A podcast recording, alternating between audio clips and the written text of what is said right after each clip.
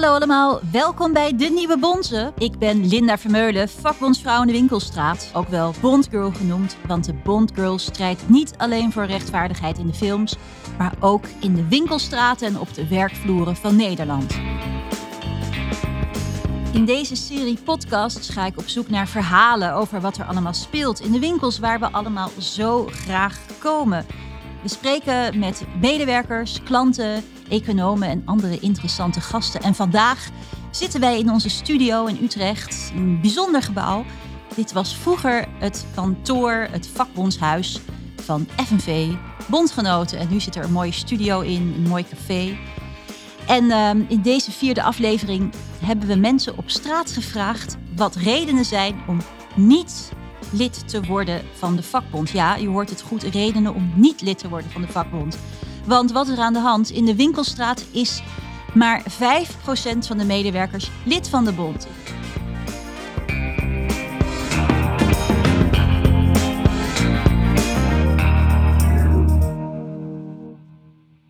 Waarom zijn zo weinig mensen lid van de bond? Daar gaan we het vandaag over hebben met Piet Rietman. Welkom Piet. Ja, dankjewel. Jij bent econoom van de ABN AMRO Bank en actief FNV-lid. Ja, dat klopt. En we zien je heel veel op Twitter. Ja.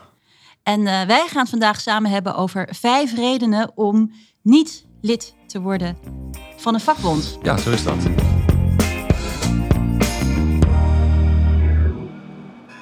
Nou, er is nu krapte op de arbeidsmarkt, een veel vacatures. Uh, er is een tekort aan personeel. En veel mensen denken, nou die loonsverhoging komt vanzelf wel. Dat gaat vanzelf wel omhoog. Door krapte op de arbeidsmarkt gaan de lonen omhoog. Nou, Piet, jij was hier onlangs nog uh, volop over in het nieuws. Hebt over, ja. over getwitterd, columns over ja. geschreven.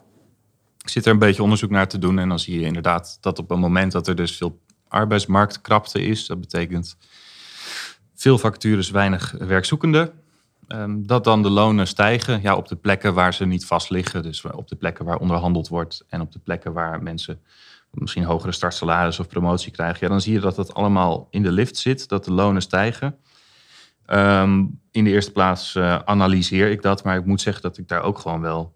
Ja, ik vind het ergens ook wel heel mooi. Um, ja, want, vertel. Uh, nou ja, ik wil niet zeggen leed van maken, maar het leuke eraan is dat, um, kijk, werkgeversorganisaties uh, pleiten natuurlijk altijd voor marktwerking.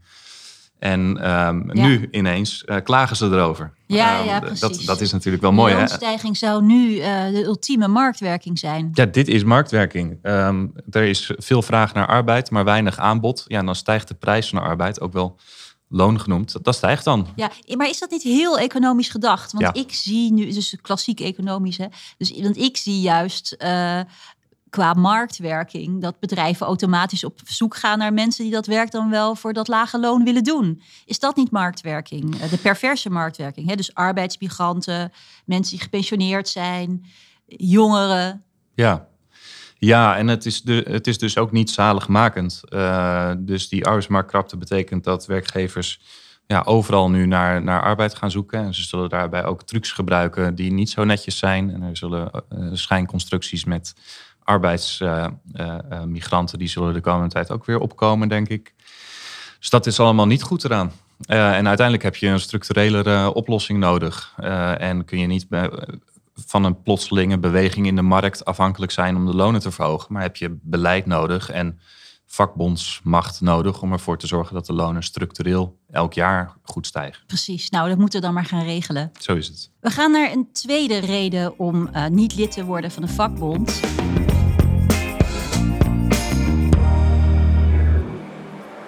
Ja, ik ben zelf wel lid, maar ik hoor me heen dat mensen bijvoorbeeld niet lid willen worden, omdat ze dan met een hesje en met een vlaggetje moeten lopen.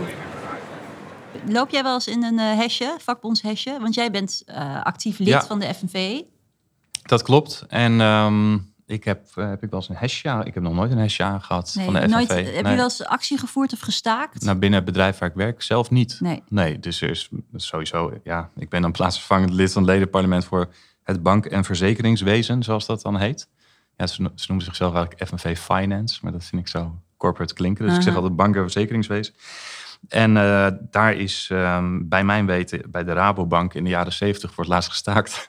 Okay. dus dat is helemaal geen stakingscultuur. En uh, ik denk dat die hashjes ook een beetje te maken hebben met eh, dat je in een, in een fabriekshal of, of een ander groot bedrijf eh, herkenbaar bent als, uh, als FNV'er of zo. Volgens mij zit dat er een beetje achter. Zeker. En als je, als je binnen witte boordenbanen jezelf als FNV organiseert, dan is dat toch gewoon, ook gewoon een kwestie van intranet en appgroepen en dat soort dingen. Dus ja.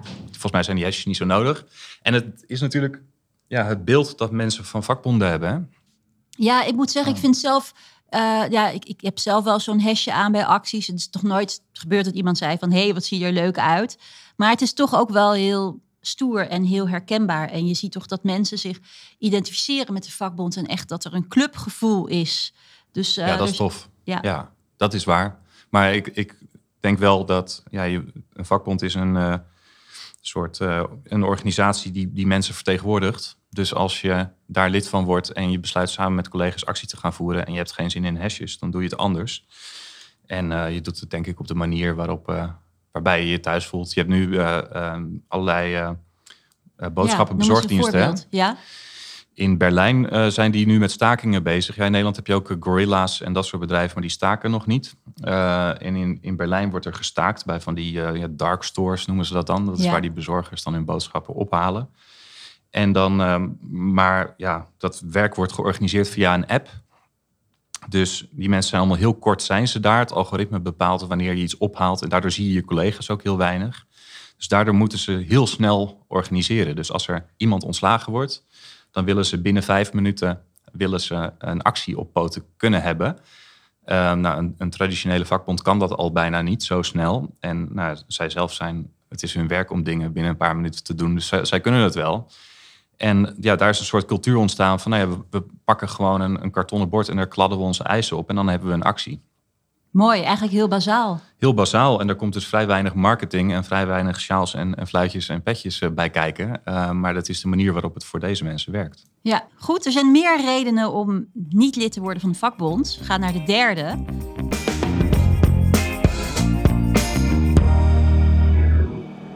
In hemelsnaam lid worden van, van een vakbond. We hebben toch een polder in Nederland, die, eh, die regelen toch alles perfect. Vakbonden en werkgevers die hebben overleg met elkaar en die regelen van alles, adviseren van alles. Ja, waarom zou je lid worden van de vakbond? Hoe kijk jij daarnaar? Ja, ik ben wel zo pragmatisch dat ik, dat ik uh, vaak blij ben met de polder. Ja. Ik ben ook wel benieuwd naar jouw mening daarover. Maar ik zie iets als het, um, het, het CER-akkoord dat er laatst dan is gesloten, of het CER-advies dat er laatst is gesloten over de arbeidsmarkt. Hè, dus flex en vast meer op elkaar afstemmen. Ja. En bijvoorbeeld het pensioenakkoord. Ja, ik heb wel de neiging om daar dan een beetje in vogelvlucht naar te kijken en dan te denken van er staan vreselijke dingen in, maar net iets minder vaak staan er geen vreselijke dingen in, dus ik ben voor.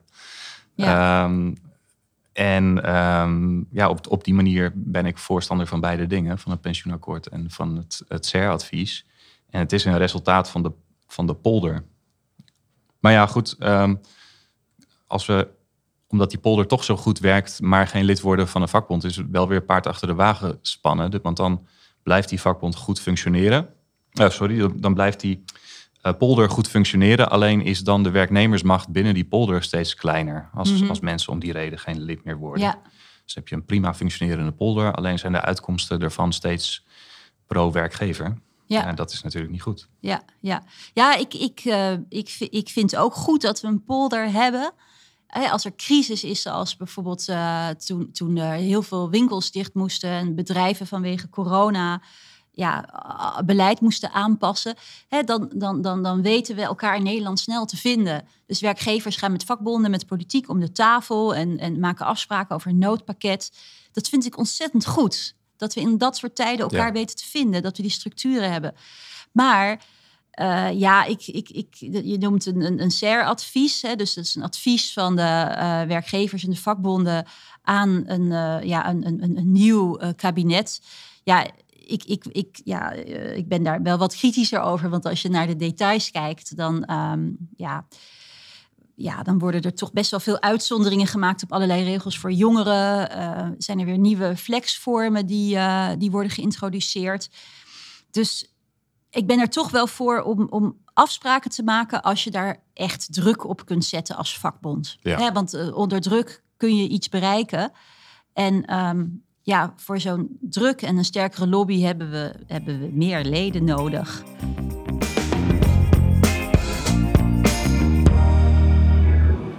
Niet lid ben van de vakbond? Nou, die CAO komt er toch al wel. Ook al ben ik niet lid. Daarom ben ik niet lid. Punt 4. Een CAO komt er toch wel. Dat is zo, denk ik. Ehm, kijk, een CAO geldt wel voor iedereen natuurlijk. Dus als je nou, of je nou wel of niet lid bent eh, van een uh, vakbond, die uh, FNV-kadergroep, die zit voor jou een CAO uit te onderhandelen met de werkgever en die is daarna voor iedereen geldig. Dus ik snap wel de gedachte van, van nou ja, er is straks een CAO voor iedereen. Alleen de vraag of die er komt en hoe goed die is, is natuurlijk wel afhankelijk van hoeveel mensen binnen het bedrijf lid zijn van de, van de vakbond. Ja, merk je ook dat bij jou bij de bank mensen er zo naar kijken? Ja, dat heb ik ook wel meegemaakt. Ik heb ook wel vaak de vraag gekregen van, uh, van wat, wat voor voordelen zit er nou aan het lidmaatschap. Dus dan vragen mensen zich af van, van oké, als ik dan... Uh, uh, is, die, is de CEO voor iedereen geldig? Die, die vraag heb ik ook gewoon best wel serieus wel eens gekregen.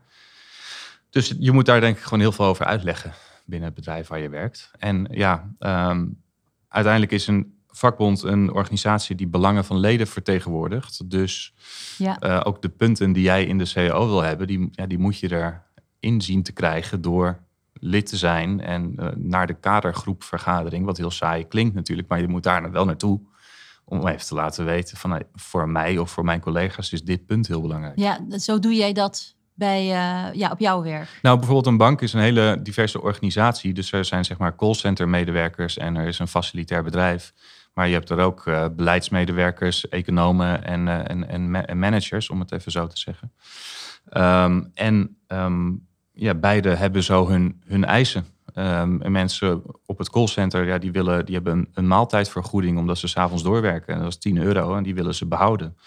Uh, dat, is, dat is daarvoor, voor die mensen is dat belangrijk. Ja, dan moet je duidelijk maken van ja, als, er geen callcenter-medewerkers bij het vooroverleg van de CAO-onderhandelingen zitten, dan zien we die 10 euro maaltijdvergoeding over het hoofd. Terwijl die voor jou heel belangrijk is, dus je moet komen. Ja, ja. Dat idee. En ik, ik, ik zie ook bijvoorbeeld uh, bij Schiphol, bij de winkelmedewerkers, dat de werkgever daar zegt van nou, uh, misschien ge liever geen CAO meer, maar een arbeidsvoorwaardenregeling. Ja. Hè, dus zo'n ja. CAO is helemaal niet zo vanzelfsprekend uh, voor, voor mensen die ergens vast in dienst zijn. Hoe kijk jij daarnaar? Ja, ik, heb daar, ik ben er laatst ingedoken.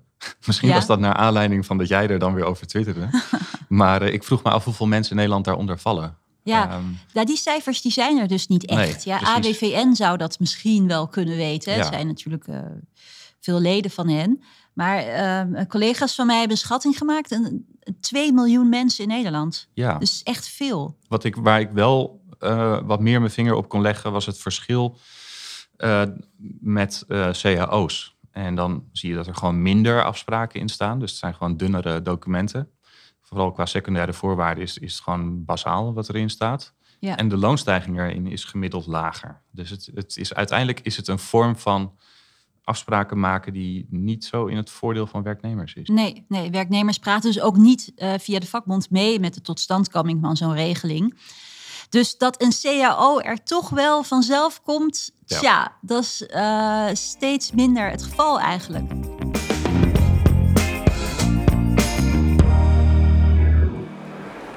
Ja, de vakbond. Ja, ik ben er zelf wel lid van. Maar om me heen hoor ik van, ja, het minimumloon gaat toch wel omhoog. Dus waarom zou ik lid worden? Het minimumloon gaat toch wel omhoog. Ja, dat klopt. Tenminste, ik hoop dat en ik denk dat ook. Het staat in heel veel verkiezingsprogramma's. Minimumloon is, hangt een beetje vanaf hoeveel uur in de week je werkt. Maar laten we voor het gemak zeggen 10 euro per uur. Volgens de FNV zou dat naar 14 euro per uur moeten, per 1 januari aanstaande. Uh, en volgens een hele hoop politieke partijen moet dat in een paar stapjes omhoog. Um, en um, ja, ik zou zeggen dat dat ook wel gaat gebeuren ergens in de komende jaren. Het leuke daarvan is dat dat uh, een hele positieve uitwerking heeft op um, de lonen in het algemeen. Dus niet alleen minimumloon stijgt, maar bijvoorbeeld ook de schalen net erboven, die stijgen dan over het algemeen mee. Want als je iemand geen 10 euro, maar 11, 11 euro of 12 euro per uur betaalt en uh, de schaal daarboven uh, was 11 euro, ja, dan moet die 13 worden, om het even simpel te zeggen. Dus ehm, het zou een hele grote impuls zijn voor de loonstijging. Ja, dus dat gaat gebeuren. Hè? Veel politieke partijen zeggen minimumloon moet omhoog. Dus inderdaad, je hoeft daar dus niet lid van te worden van een, eh, van een vakbond. Ja, en dat terwijl het een, ehm, een campagne van de vakbond is. Eh, maar inderdaad, eh, je zou dan zeggen van nou ja, als we dingen vanuit Den Haag kunnen regelen, waarom ehm, is, het dan nog, is er dan nog vakbondsmacht nodig?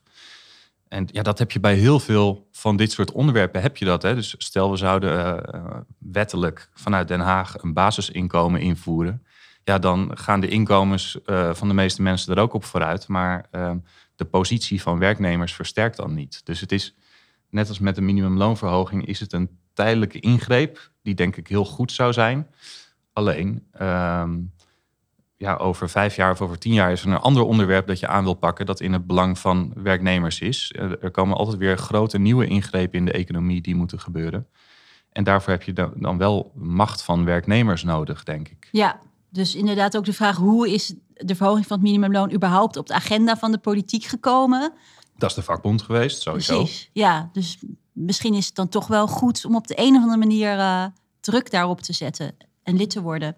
Ja, en ja, precies. En ehm, ja, het is dus wel een tijdelijke uh, ingreep die, waarvan we nu vinden dat het goed is. Maar ja, over een tijdje willen we met z'n allen, uh, weet ik het wat, uh, de 32-urige werkweek invoeren of de 28-urige. ja, wat voor eisen werknemers ook in de toekomst hebben om ze te realiseren, heb je sterke vakbonden nodig. Overigens is het wel zo dat uh, bij uh, winkels uh, waar ik medewerkers spreek, bijvoorbeeld de Macro en de Jumbo, daar zie je dat mensen die nu iets boven het minimumloon verdienen, bijvoorbeeld 13 euro per uur, ja, hun loon wordt toch op de een of andere manier naar beneden gedrukt. Dus je ziet al dat nu HR-managers de taak krijgen van de aandeelhouders van, ja, sorteer maar alvast voor op die hogere loonkosten die we straks gaan krijgen. Ja, hoe, hoe werkt dat dan? Wat voor, wat voor functies gaat dat om? Nou, dat gaat dus om, om, om mensen die uh, ja, bijvoorbeeld een leidinggevende rol hebben in een supermarkt. Oh ja. En um, uh, ja, dat zijn de situaties uh, waarbij je ook ziet dat die lonen niet allemaal automatisch omhoog gaan. Maar dat bedrijven dus van alles bedenken. En ook daarom denk ik dat het toch ook wel goed is. Nou, het is niet helemaal het thema van deze podcast, maar om misschien wel lid te worden van de vakbond. Ja, maar dat, dat is natuurlijk ook het idee met wetswijzigingen, denk ik. Van, uh, de, er zullen altijd ook weer mazen in de wet zijn. En er zullen ook wel weer plekken zijn waar het niet uitgevoerd wordt. En dan heb je ook weer vakbonden nodig om het aan de kaak te stellen. Ja, precies. Het minimumloon gaat toch wel omhoog, ja. maar het wordt niet voor iedereen automatisch beter. Ja, en je hebt vakbonden nodig om het uit te leggen, denk ik. Hè? Dus als op 1 januari, uh, of nou 22 of 23 is, dat minimumloon dan wat stijgt dan zullen in heel veel sectoren waar vakbonden slecht vertegenwoordigd zijn, zullen werkgevers, HR-managers natuurlijk gewoon zeggen: kijk eens wat we voor een mooie loonsverhoging voor jullie hebben. Maar dan moet het wettelijk en dan wordt het verkocht als een gunst. Uh, en ook dan zijn kadergroepen van de FNV, denk ik, nodig om uh, uit te leggen dat er voor gestreden is door de FNV zelf. Ja, goeie.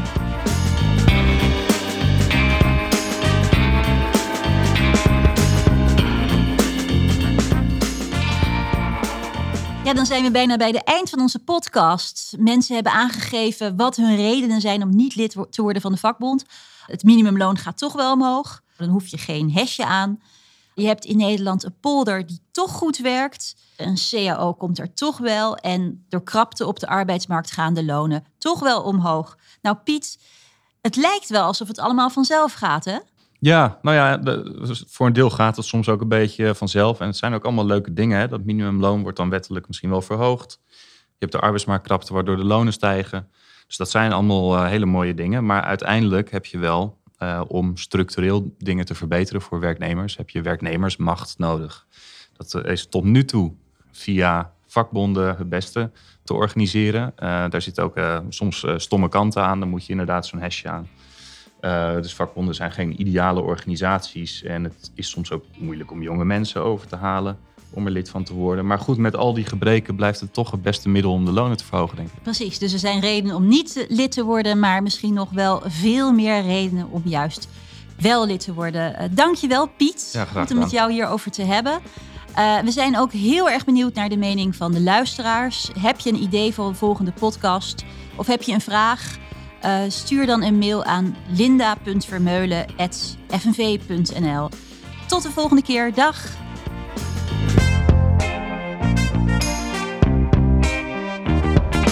Je luisterde naar De Nieuwe Bonzen, een podcast van de FNV.